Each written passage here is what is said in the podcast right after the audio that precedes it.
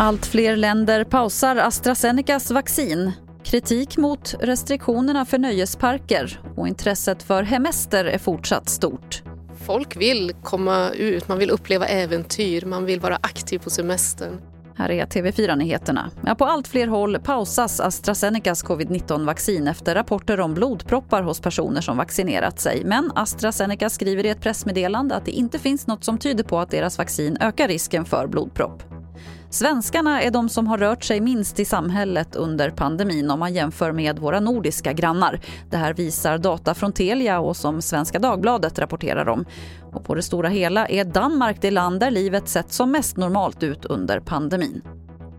Landets djur och nöjesparker är missnöjda med de gränser som Folkhälsomyndigheten satt upp. En besökare per 20 kvadratmeter är det som gäller och det tycker nöjesparkerna är orimligt. Vi hör Lisebergs vd Andreas Andersen.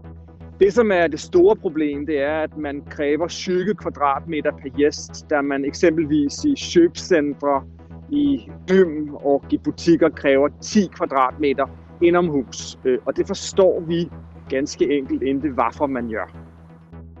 Och till sist kan vi berätta att trenden med hemester ser ut att hålla i sig även i sommar. Inte minst i fjällvärlden. Svenska turistföreningen STF har 15% fler bokningar i år jämfört med före pandemin. Och de säger att det snart är fullbokat. Folk vill komma ut, man vill uppleva äventyr, man vill vara aktiv på semestern. Och att vår natur och vår fjällmiljö här uppe är attraktiv, det vet vi. Sen har vi fått en extra skjuts av just pandemin och de restriktioner och rekommendationer att resa och stanna kvar hemma i Sverige. Det sa Marit Sarri på STF vid Kebnekaise fjällstation. Och det var det senaste från TV4 Nyheterna. Jag heter Lotta Wall.